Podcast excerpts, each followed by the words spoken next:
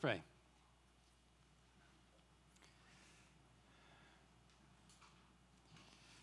Great God, we come to hear from you now. This is not some ritual that we just go through. This is not some story we tell ourselves to give us some sort of bond. This is, as Greg was just saying, this is the real, the deeper reality past the things that we see with our eyes. We are not hearing mere words now from a, an ancient book. We come to hear the voice of God, the voice of our Lord. So, God, I pray that you would remove all distractions from us, all concerns with things that are not that important, and our attention would be arrested by what you have to say to us. I pray, God, that you'd help me to speak this word. Exalt Jesus Christ this morning. Amen. Sorry, I'm actually not still struggling with a cold. It's just that song kind of got me a little bit. but let me start off today with another question Start gave you a question last week and giving you another one this week. I like starting with a question, it gets your mind thinking. Here's the question for today. Outside of the New Testament, whom would you say is the greatest Christian teacher? Outside of the New Testament, whom would you say is the greatest Christian teacher? Is it perhaps Augustine of Hippo? fourth century North African bishop whose tireless efforts to preach the gospel, explain theology, and combat heresy significantly protected and shaped the Christian church for more than a thousand years. Many later church reformers looked back to Augustine and his works for instruction and encouragement. And truly, many of Augustine's writings are still considered Christian classics today. Or how about John Calvin, 16th century French reformer who preached four or five times a week, pastored faithfully amid persecution in Switzerland, trained up reformers to send out as missionaries to other countries, wrote his famous systematic theology, The Institutes of the Christian Religion, which many today still consider to be or look to as a masterful articulation of Reformed theology. Oh, and he also has a whole biblical doctrine nicknamed after him in Calvinism. Or maybe Charles Spurgeon, 19th century British pastor, often called the Prince of Preachers, who, despite not being seminary trained, became a pastor at age 19 and was the most popular preacher in England at only age 22. He preached thousands of sermons to thousands of people at a time, in addition to running a pastor's college and publishing many written materials. He also held the line against doctrinal compromise among his fellow Baptists in England, and he was persecuted for it. Or what about John MacArthur, American present day pastor in Los Angeles, to whom many in this church, including myself, are personally indebted? He also preaches to thousands each Sunday, in person and around the world. He started a seminary, he published many written materials, including his famous study Bible. He has frequently stood against gospel compromise in the wider church, and he has also modeled and popularized expository preaching among evangelicals around the world. It's one of those men, or maybe for you, it's someone else. Whom do you consider to be the greatest Christian teacher outside the New Testament? Well, for whoever you think is the greatest, here's my follow up question to you Is that teacher deserving of your utmost devotion? Should you take everything that teacher says as the very voice of God? take every one of his interpretations of the Bible, adopt all his opinions and applications, imitate all his actions? Should you start or join a new denomination that has that great teacher as the head? Or if that teacher is now dead, at least has his teaching and philosophy of ministry as the defining rule? Should you cancel any other teacher who disagrees with the teacher you consider to be the greatest? Should you listen to that great teacher exclusively because you don't need anybody else? Should you venerate even the very objects associated with that teacher? Should you attend a memorial service at his gravesite every year? And should you name your church or seminary after him to honor his legacy? Well, perhaps some of that or all of that sounds ridiculous to you. And if so, that's good. Because what is the answer to all these questions? The answer is no. Not even the greatest Christian teacher, whether in the past or today, deserves that kind of devotion, deserves your utmost loyalty. And why not? Because that person, no matter how great, is not Jesus Christ. He is not supreme like the Savior is supreme. Only Jesus is worthy of your complete loyalty. And yes, there is a place for honoring Jesus' faithful messengers, those who have served him and his church well. And the Bible does also command that you ought to submit yourselves to the pastor elders of your church. But if Christ's messengers are truly faithful, they will insist that you not overly devote yourselves to them. They don't want a denomination in their name. They don't want you to treat them like a pope or a cult leader. They don't want you heaping praises and honors on them. They want those things to go to Jesus Christ. After all, could they not say the very same as we read from God's servants in the scriptures? What do I have that I did not receive? Why do you boast in me? I am just a weak little clay pot, an earthen vessel, carrying around the magnificent treasure of Christ. Why exalt the pot? A faithful teacher's attitude really is the one we saw even from John the Baptist last week. He, Jesus Christ, must increase, but I, I must decrease. Let me fade into the background. Don't look at me, look at him. As we continue in the Gospel of John today, we're going to see further why we must guard ourselves from the temptation to overly devote ourselves to and improperly exalt Christ's earthly messengers. Not only is such devotion inappropriate to the position and role of Jesus' messengers, but the qualitative, the essential difference between Jesus and his earthly messengers is infinite. Jesus, you see, is above all. And only devotion to him, not his messengers, brings eternal life. Please take your Bibles and open to John chapter 3, verses 22 to 36. The title of today's sermon is Jesus is above all. Jesus is above all. This is on Pew Bible page 1061. This is the passage we were in last week. We're focusing just on verses 31 to 36 today, but we'll read the whole passage again for context. So John 3 22 to 36.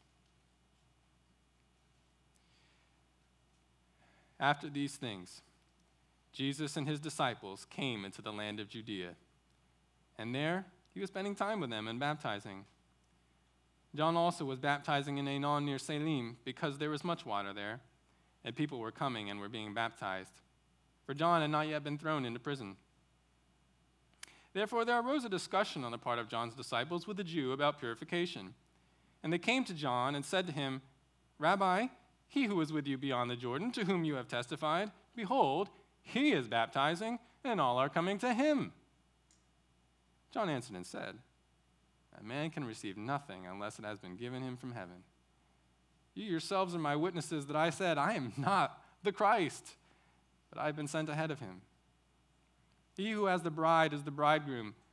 But the friend of the bridegroom, who stands and hears him, rejoices greatly because of the bridegroom's voice. So this joy of mine has been made full. He must increase, but I must decrease. He who comes from above is above all. He who is of the earth is from the earth and speaks of the earth. He who comes from heaven is above all. What he has seen and heard of that he testifies, and no one receives his testimony. He who has received his testimony has set his seal to this that God is true. For he whom God has sent speaks the words of God, for he gives the Spirit without measure. The Father loves the Son and has given all things into his hand. He who believes in the Son has eternal life. But he who does not obey the Son will not see life, but the wrath of God abides on him. Here again, we have the final testimony from John the Baptist about Jesus in this gospel. I explained last time why John the Apostle, our author, includes this last testimony from John the Baptist. This testimony shows that John the Baptist's witness declaring Jesus to be the Christ and the Son of God, it did not change after Jesus began his ministry and when Jesus began to unveil shocking heavenly mysteries. Rather, John the Baptist directly corroborates what Jesus says, all his claims, and he stands united with Jesus in testimony. This passage shows us that. This testimony further shows that choosing not to devote yourself to Jesus, but instead to settle for devotion to John the Baptist or Moses or another one of God's messengers, even Jesus' messengers, is a deadly mistake. For only sincere repentance and faith in Jesus Himself born out in a life of fruitful obedience, will save. And finally, this testimony gives us another example of what it means to be a faithful disciple of Jesus and even a faithful minister on his behalf. It is always to seek and direct others to find life in Jesus and not in yourself, not in any earthly messenger. Now, I previously summarized these three purposes with the following main idea statement for our passage. In John 3 22 to 36, John the Apostle presents this final testimony of John the Baptist so that you will devote yourself to Jesus Christ alone and not mere earthly messengers. This main idea is presented in three sections of narrative. And we looked at the first two sections together last time. We saw first in verses 22 to 26 the complaint. Jesus is now superseding John the Baptist. This was the complaint. Jesus is now superseding John the Baptist. After that first momentous Passover feast in Jerusalem, it turns out Jesus began baptizing and preaching. And doing that in Judea, the very region in which John the Baptist was also baptizing and preaching. Although people were still coming to John, more and more people were going to Jesus. And when John's disciples realized this, they complained about it to their rabbi, their teacher, their master. And they said, John, the one about whom you testified, well, he's stealing your thunder and your disciples. Everybody's going to Jesus now instead of you. That's not right. John's disciples loved their teacher. They were grateful for their teacher. They were zealous for what they saw was his due rights and honor. But we saw next John's first reply to his disciples in verses 27 to 30. Clarification one Jesus is the main point, not his messengers. Jesus is the main point, not his messengers. Far from being miffed, disappointed, discouraged that Jesus was getting more and more of the attention, John the Baptist was overjoyed.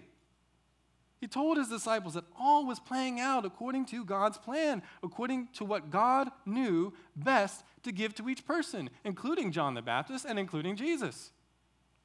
John reminded his disciples that he had always denied being the Christ or anyone worthy of great devotion. John clarified his relationship to Jesus as like a best man to a bridegroom. The bride belongs to the bridegroom. The best man is only there to help them get married. But when they do, when the bride is brought successfully by the best man to the wedding feast to be received by the bridegroom, that's what brings the best man his joy. John says basically to his disciples You hear the voice of a usurper taking away what's rightfully mine, but I hear the voice of the bridegroom my dear friend, receiving what's rightfully his, the bride. My mission is thus accomplished. My joy is now full. It's time for him to increase and for me to decrease. I'm not here to steal the bride for myself. I'm here to rejoice in the bridegroom and see others do so. Don't be zealous for my honor as if I have been wronged. Jesus was always the main point. Now, surely such a word by itself is already a poignant reply to Jesus' disciples, I'm sorry, to John's disciples and their complaint. But John has another clarification to make to help his disciples and us, by God's Spirit, understand where our devotion should ultimately lie. And we see this second reply in verses 31 to 36. But before I get into that, I need to mention again I need to discuss again whether these verses that we're about to look at are still John the Baptist's speech, John the Baptist dialogue, or not. I mentioned to you previously that when we looked at John 3:16 to 21, that some Bible interpreters and see that passage, or rather, I'll just say this, some Bible interpreters believe that these verses, verses 31 to 36, they do not represent the words of John the Baptist. These are actually additional thoughts provided by the author, John the Apostle, about what John the Baptist just said. For example, if you're following along in the ESV or the NIV Bible translation, you'll notice that verses 31 to 36 are not in quotation marks, which means that the translators believe that John the Baptist's words ended in verse 30, and the rest is the author. Now, the reason for this conclusion is mostly based off of the fact that verses 31 to 36, they sound like John 3:16 to 21, and also they sound like both of those sections sound like the gospel's prologue in John 1 1 to 18. Now, the prologue was the author's own thoughts. It was John the Apostle speaking. And so some interpreters say, well, these passages must be the author as well. John 3:16 to 21, and then even more relevantly for us today, John 3:31 to 36. This is John the Apostle, not John the Baptist.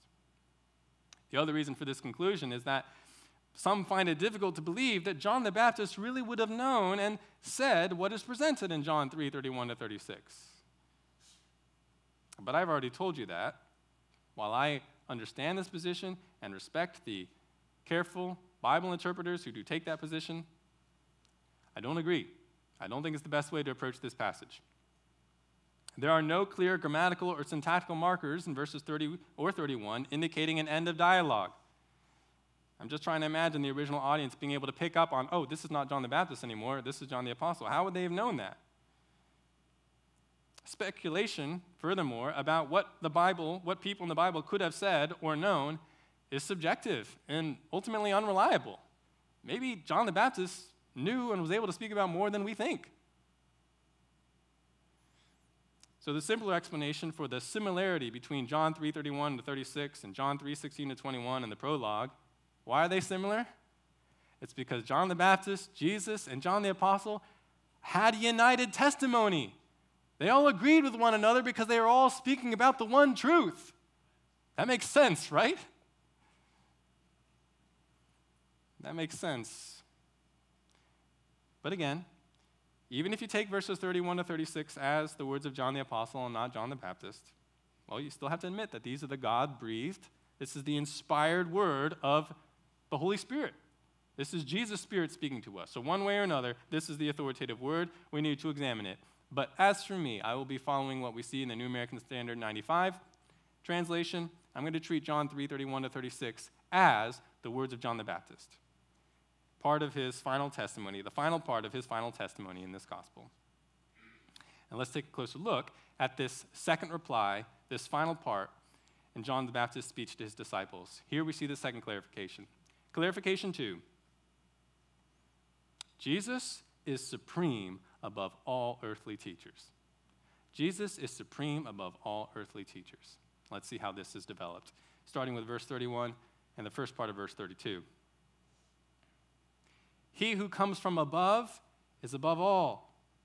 He who is of the earth is from the earth and speaks of the earth. He who comes from heaven is above all. What he has seen and heard, of that he testifies. Do you notice how these statements flow easily and logically from what is stated in verse 30? He must increase, but I must decrease, John says.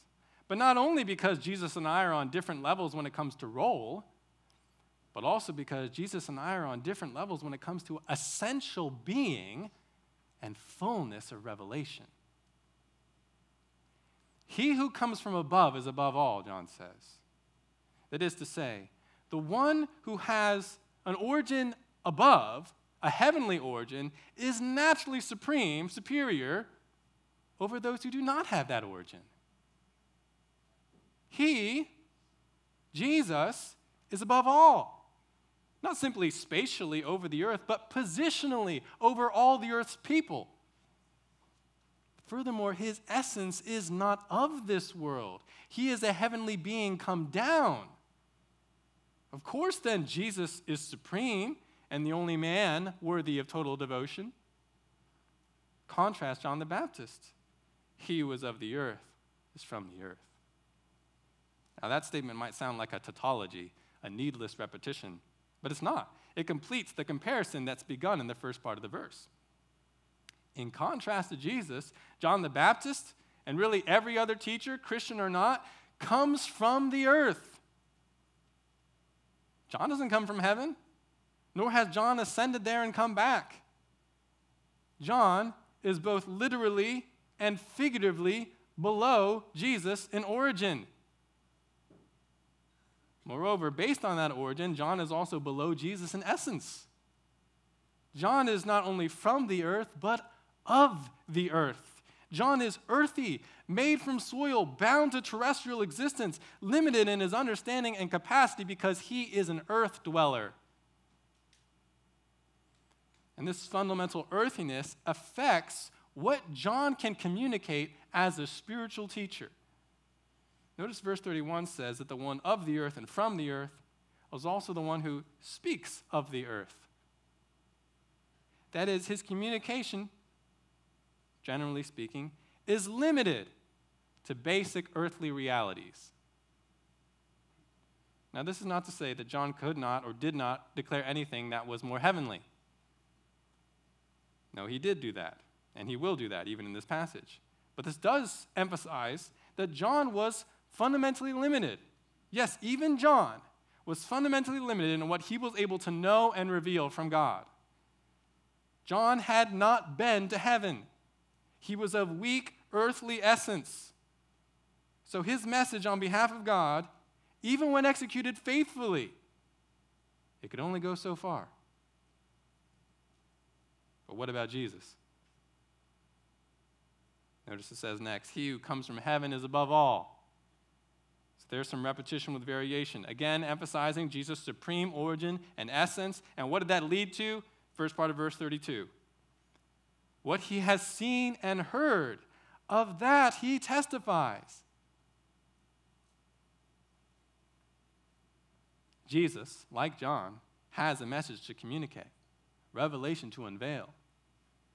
But what kind of revelation is it fundamentally? Not earthly, but what?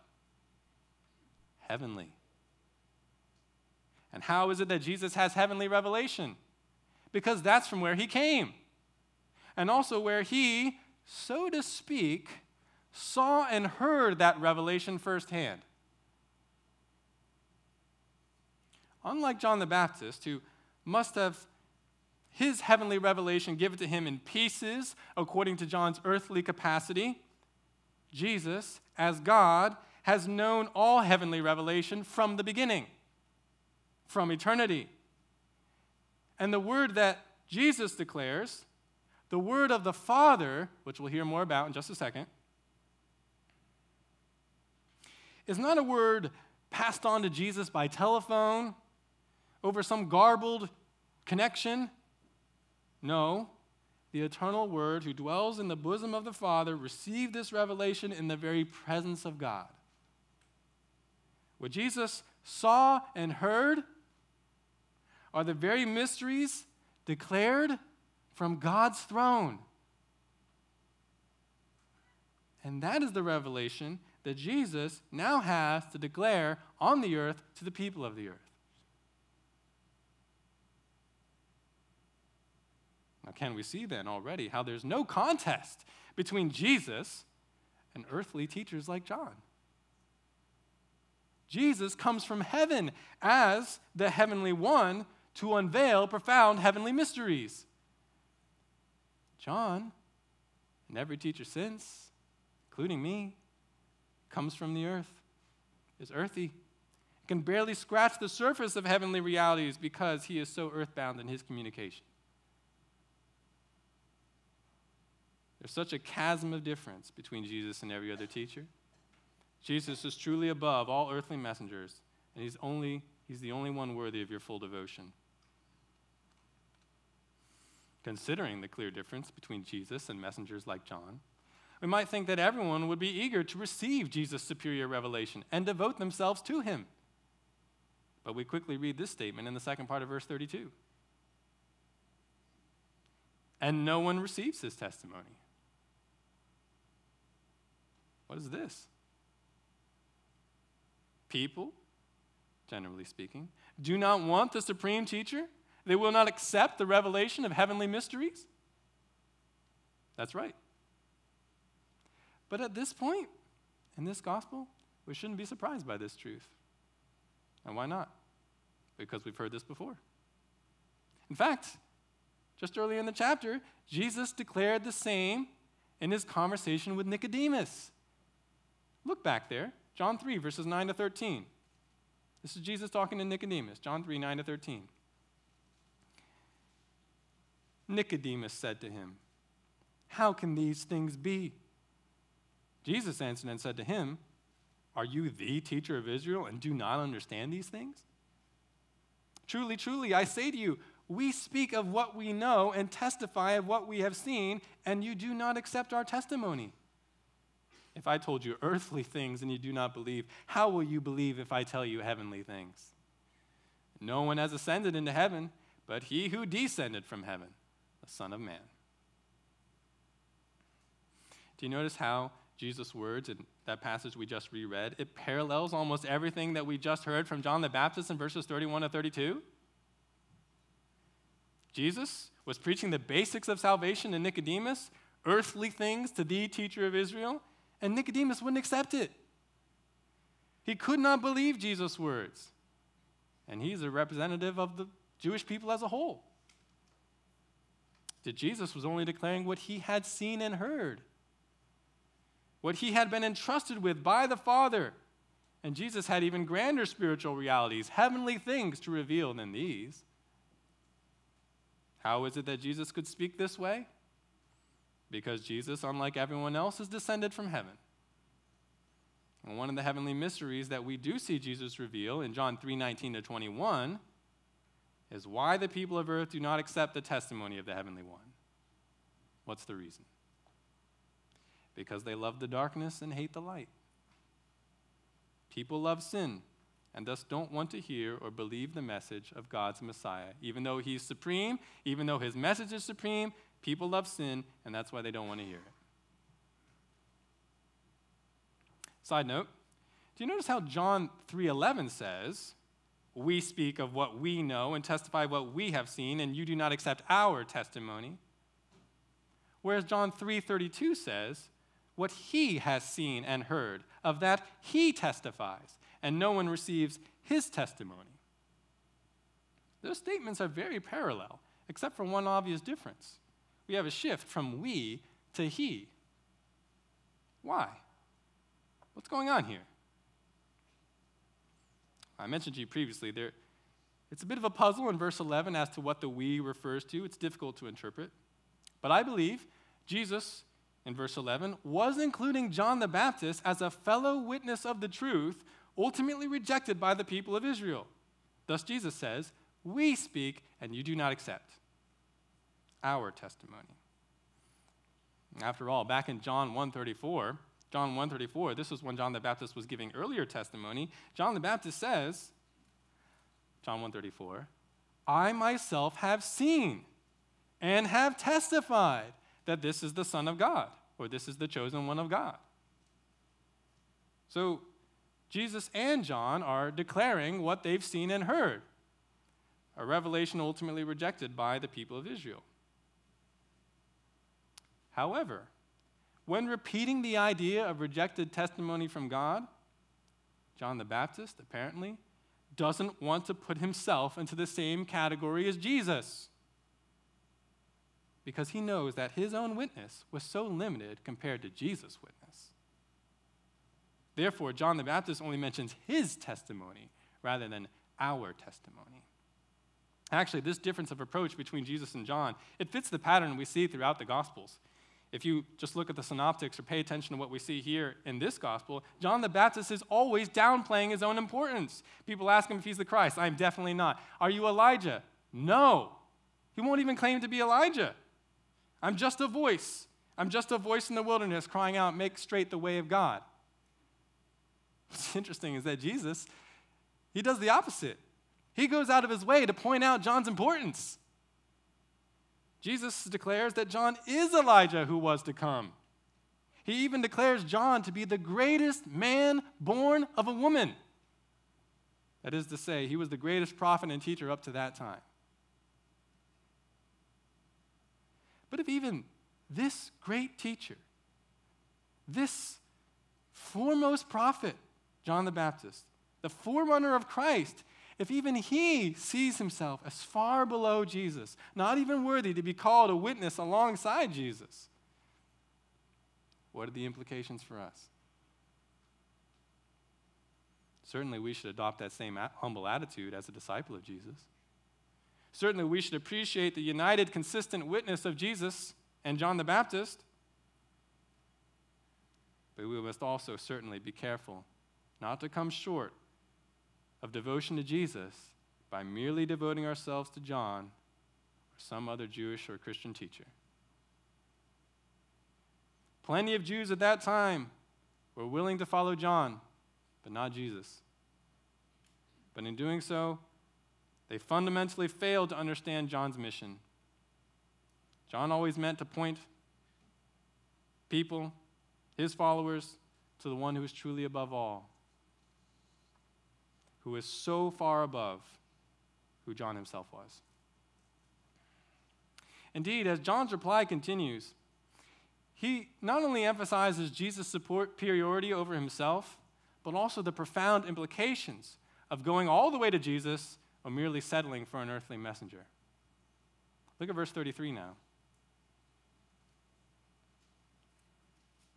He who has received his testimony has set his seal to this that God is true. Now, at first glance, verse 33 might sound like it contradicts what we just read in verse 32. No one receives his testimony, but those who do receive his testimony, they get this thing. What is it? Don't those contradict each other? Well, no. This isn't the first time we've seen this kind of pairing in this gospel. If you might remember John 1 11 and 12, John chapter 1, verses 11 and 12, we heard this. He, speaking of Jesus the Son, he came to his own, and those who were his own did not receive him. His people didn't receive him. But, verse 12, as many as received him, to them he gave the right to become children of God, even to those who believe in his name. It's the same idea here in verse 33, John 3, uh, 32 and 33. Generally speaking, no one receives Jesus' heavenly testimony. People love darkness, they hate the light.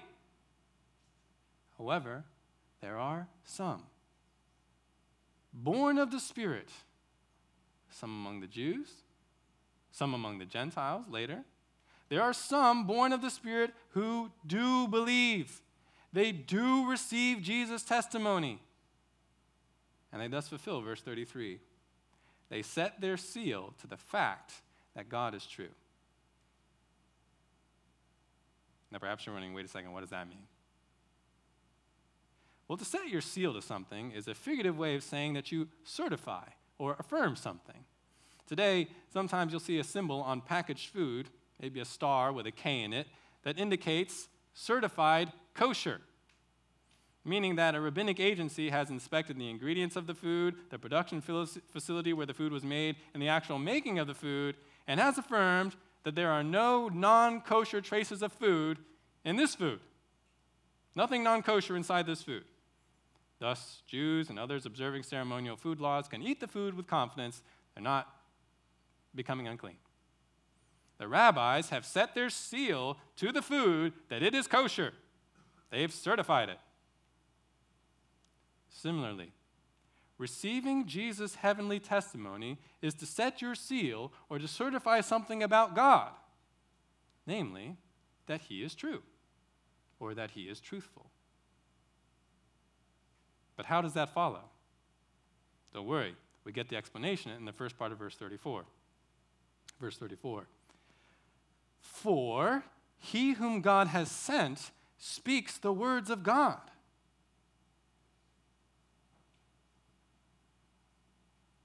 I don't know if you've ever thought about verse 34. But the first part of this verse, it presents a profound concept that we will see again and again in this gospel. Jesus is going to keep on repeating this idea that Jesus does not speak his own words, but only speaks the words given him by the Father. By the way, in the New Testament, especially in this gospel, the title God is often used to refer to God the Father specifically, especially if you have God in contrast to the Son or something like that. God means the Father. That's the way it should be taken here. So, verse 34 says that the Father sends the Son from heaven into the world, and He gives the Son the words to speak, words that are the Father's own words. Or to say that another way, everything that Jesus declares on earth is really just the testimony given Jesus to declare by God the Father Himself in heaven. Jesus speaks the words of God. Therefore, if you do not receive Jesus' testimony, if you do not accept Jesus' words, what really are you saying about God who gave Jesus those words?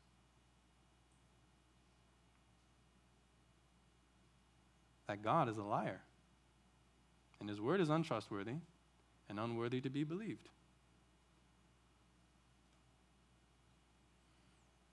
Sometimes we forget or fail to appreciate how high the stakes are when it comes to a person's response to Jesus. Many among the Jews, perhaps even among John the Baptist's disciples, thought that they could affirm God as good Jews while rejecting Jesus, or at least leaving Jesus an open question. I'll devote myself to God, maybe even John the Baptist, but not Jesus. His words are iffy. God reveals that God and Jesus are one, and so is their word. Thus, if you accept the testimony of Jesus and devote yourself accordingly, you certify that God is true, as you ought. But if you reject the testimony of Jesus, just treat him like another teacher, devote yourself to someone else, well, you affirm God to be a liar. And do you think you will escape the judgment that comes with that kind of settled blasphemy? 1 John 5:10 affirms this same truth. Same author, different book. 1 John 5:10. The one who believes in the Son of God has the testimony in himself. The one who does not believe God has made him a liar because he has not believed in the testimony that God has given concerning his son.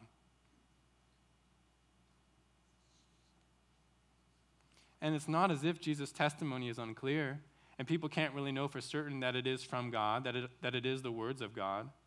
For the last part of verse 34 adds, For he gives the Spirit without measure. Or more literally, he does not give the Spirit by measure. Now, a key question for this verse is who's the he? Who's the he giving the Spirit? Is this Jesus giving the Spirit to his people without measure? Or is this the Father giving the Spirit to his Son without measure? The answer must be the latter. The Father giving the Spirit to the Son without measure. For the context here is all about what makes Jesus supreme over all earthly messengers, all earthly teachers. Not to mention, Ephesians 4 7 specifically says that Christ gave spiritual gifts to his people by measure, according to the measure of Christ's gift, it says. Actually, the very reason that Jesus is able to give the Holy Spirit to his people is because Jesus himself possesses the Spirit in a limitless capacity. Recall what John the Baptist said in John 1:33. John 1:33.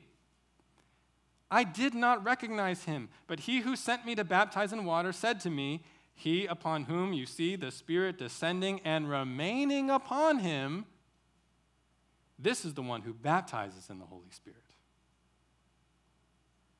Unlike for others in Old Testament history who had the Spirit come upon them for a time, God's own Spirit came upon and remained on the Son in a permanent and unlimited fashion. So, what are the implications of this? What are the implications of Jesus receiving the Spirit without measure from the Father? Well, first, it means that Christ's words and works unquestionably represent the testimony of God. All people there's no excuse here. All people can be justly held accountable for their response to Jesus' ministry because it was so spirit filled. It was spirit flooded. You can't tell me that's not the Word of God. It's too obvious because of the Spirit that is just overflowing from Him. All those chosen by God, moreover, will recognize God's Spirit in Jesus and will repent and believe. But there's another implication we see again, second, how much higher Jesus is than John the Baptist or any other teacher. John, John the Baptist, was filled with the Spirit from his mother's womb. Wow. He was also granted further revelations by God's Spirit. No Christian teacher today can justly claim those things for himself. Yet even John confesses that Jesus is so high above John. Jesus was given the Spirit without measure. I don't have that. You don't have that. Jesus is the only one who has that. Therefore, you cannot settle for devotion to John. You must go all the way to Jesus because he's above all. Actually, this unmeasured gift of the Spirit from the Father to the Son is unsurprising when we see the kind of relationship that the Father and Son have, which is what we see in verse 35. Look at verse 35 now. The Father loves the Son and has given all things into his hand. Talk about a difference between Jesus and his messengers. God loves his creation. God loves the people of Israel.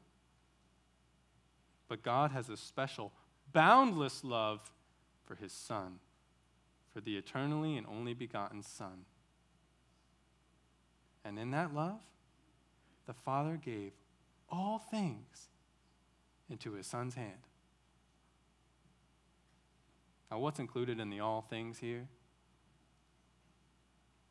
I see nothing in the context that should cause us to understand a limitation to that expression.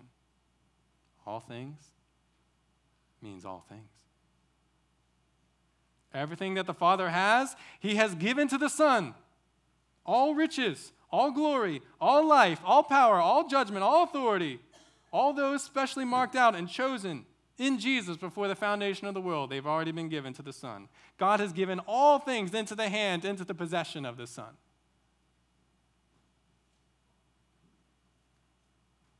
Now, Greg was talking about this earlier.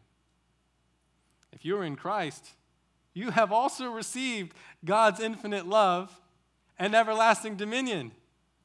Amazingly, what's true for you is that all things, by God's grace, belong to you as well. But how? Not independently, not because you earned it, worked for it, but because you were connected to Jesus Christ. You receive all things through him who has already been given all things. You belong to Jesus, and he belongs to God. And God placed all things in Jesus' hand. Certainly, verse 35 marks off Jesus as pretty unique, wouldn't you say? And this is John the Baptist's point. He's showing his disciples you may think that I'm really someone. You never saw a teacher like me. I'm the greatest. But I'm telling you, the one that you should pay attention to is the one that the Father loved from eternity and the one to whom the Father has given all things, even the Spirit without limit.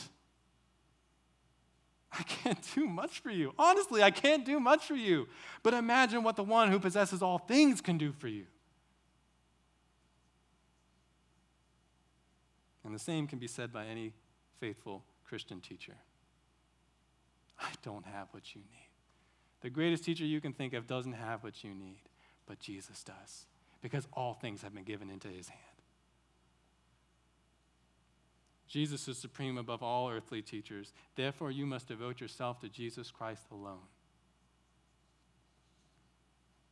Indeed, the fact that Jesus is so supreme and beloved in the eyes of the Father makes settling merely for a great teacher, even a great Christian teacher, instead of the Son, such a monumental error. A crime, really. For notice the last part of John the Baptist's testimony in verse 36. He who believes in the Son has eternal life, but he who does not obey the Son will not see life, but the wrath of God abides on him. Now, this last verse sounds similar, again, to what we've already heard from Jesus. John 3:16, John 3:18. This once again shows us that John and Jesus, they have united testimony. They agree. That shocking, wonderful revelation, that simple belief, genuine belief in God's Son is what brings a person eternal life. That is a truth declared both by the Messiah and by Messiah's forerunner. There was no mistake in that, it wasn't lost in translation. That's the truth. That's good news. But as we've seen, the context for this repetition of that idea in John 3:36 is the complaint of John the Baptist's disciples about Jesus. So, what is significant about John declaring this to his disciples? Well, John the Baptist is showing the most crucial difference between earthly messengers and Jesus. Belief in Jesus will save. Belief in earthly messengers will not. You can be the most devoted partisan of your particular religious teacher, whether it's Moses or John the Baptist or a Christian teacher today. But if you stop short of the Son, if you miss the Son, you miss all of eternal life. You will not receive the everlasting life of Christ's kingdom age. Now, I've been using the word devotion throughout these sermons instead of the word belief that we see at the beginning of verse 36. You might be wondering why. Well, there is a reason, and that reason is in the second half of verse 36. It says, He who does not obey the Son will not see life, not experience life at all, either now or in eternity. But instead, the wrath, the holy and angry judgment of God abides or remains on that person. Do you notice that the word translated abides in verse 36 is in the present tense? This is not a future reality for those who refuse to believe in the end. This is a present reality for those who refuse to believe and obey right now. Again, Jesus said the same, right? He who does not believe is judged already. The wrath of God already stands over, it already remains on those who have not come all the way to the Son. It remains like a ginormous, growing storm cloud. That cloud rumbles, the sky increasingly darkens above that person, and sometimes there is rain that comes down. But these are just the beginning of God's anger. One day, in God's sovereign timing, that storm cloud will burst. The torrent will be released, and whoever is standing under it will be infinitely and eternally overwhelmed.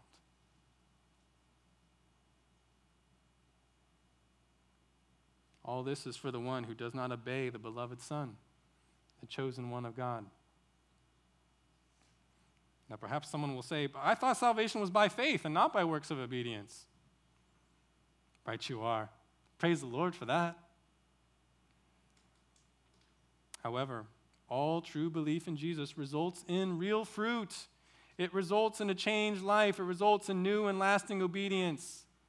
Not staying where you are in your sin, but actually turning from it. It's not perfection, of course, but it is a fundamentally new direction after Jesus. You see, you cannot believe in Jesus without becoming devoted to him. And I say, yeah, yeah, yeah. Jesus, Son of God, Lord, yep. But I'm still going to do my thing, or I'm just going to follow what this teacher says. Nope. You must be devoted to Jesus if you really believe in him. And you cannot be devoted to him if all your devotion has already been given to some mere earthly teacher, one of his messengers, even. This is John's sobering clarification, and it's also a joyful exhortation and invitation to his disciples, his overzealous disciples.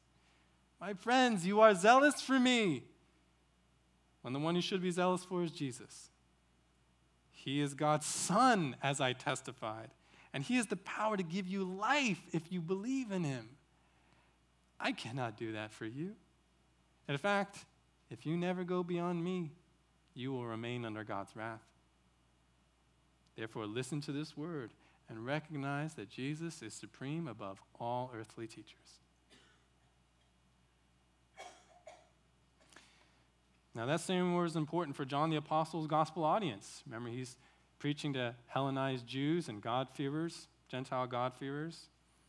They couldn't stop with Moses, they couldn't stop with John the Baptist. But this truth is also important for us today. Brethren, we need to recognize that it is possible. It is possible to devote ourselves to a great Christian teacher, but still miss Jesus Christ. It's possible to obey, to line yourself up under a great Christian teacher, and find yourself disobedient to Jesus. You know, Khalif preached two weeks ago, and it's worth reemphasizing that many religious people Yes, even the most faithful adherents to certain Christian teachers, they don't know Jesus Christ. They have deceived themselves because they were not willing to go all the way to Jesus. They didn't love him, they loved the teacher who was sent from him. And we cannot, we cannot afford to make that kind of mistake ourselves. God's Spirit desires better for us. And I believe that's why He's given that message to us today. So let us be resolved. Let us be resolved to only believe in and give our ultimate devotion to the one who deserves it, to Jesus Christ. Let us be grateful for our earthly teachers and learn from them, but still to test what they say by what is truly authoritative the word of Jesus. Let us be like the noble Bereans who tested the word of the apostles, according to Acts 17:11, and they were called noble for this. Let us treat no man as a pope, nor let us attempt to become popes ourselves. I'm not supposed to have any other popes out there, so I'll be my own pope. No. But rather, let us study the Bible together as a community of faithful interpreters. It's possible that you could be blind to something, but if you're with a group of people who love and study God's word seriously and are living it out, it'll be hard for you to get off course, or to remain off course. Let us not become a pope or treat any man as pope, but engage in a community of faithful interpreters who are eager to understand and put into practice the Bible's original intent, the Spirit's, the Lord's original intent. And finally, as those called to serve one another, let us adopt the same mindset of John the Baptist. Never believing or acting as if we are what people need. Yes, come to me for counseling because I've got all the answers for you. Come and hear my preaching because I uniquely have the answers for you. No, that is not our mindset. We are determined to see every person, rather, finding where real life and help and joy is, and that is in Jesus Christ. We, want to, we are determined, we are not satisfied until we see every person that we have the opportunity to minister to brought all the way to Jesus to believe in Him and be sanctified in Him and to be satisfied in Him. That's what Jesus deserves. That's what we were meant for. And that's where we, like John the Baptist, will find our ultimate joy. Can you agree to that? Can you say amen to that? Amen. Let's pray.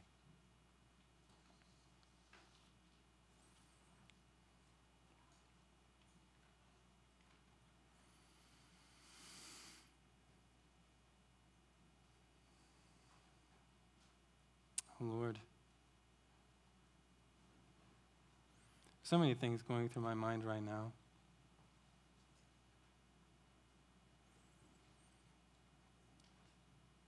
These things that we've just heard from your word, they are true. Jesus, you came on the earth, but you were so different from other people. Yes, you were completely a man like us, you were 100% human, and yet your origin was not of this earth. Your essence was not earthly. You are the eternal God. And you came with the very testimony and words of God that bring freedom to those who believe, but bring judgment to those who will not believe. how dare we certify God to be a liar? By rejecting your word. Whatever else we may do, however religiously we may act, however much we may go to the synagogue or be in church or listen to teaching, if we don't become devoted to you, Jesus, our heart is still testifying that God is a liar. Jesus, you really do deserve all of us you deserve all the honor. You deserve obedience. God, I pray that no one in this church, no one listening to the message today, would stop short. I know John the Baptist didn't want that. John the Apostle didn't want that. And Lord God, I know that you don't want that. You desire, even as you said to your own disciples, that your people would come be where you are so that they may behold your glory. How silly of us, how short sighted of us to settle for the glory of a mere earthly messenger. Say, Behold this teacher, how wonderful he is. When even the greatest earthly teacher, earthly messenger, is nothing compared to the supreme, the one from heaven.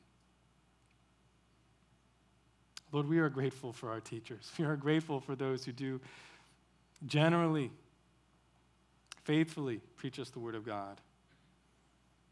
Teach us, minister to us, the Word. But they aren't the Savior, they aren't Christ. And they're always pointing us to Christ. So, God, I pray that we would not be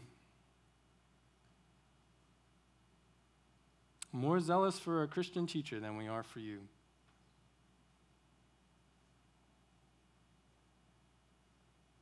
In Jesus' name, amen.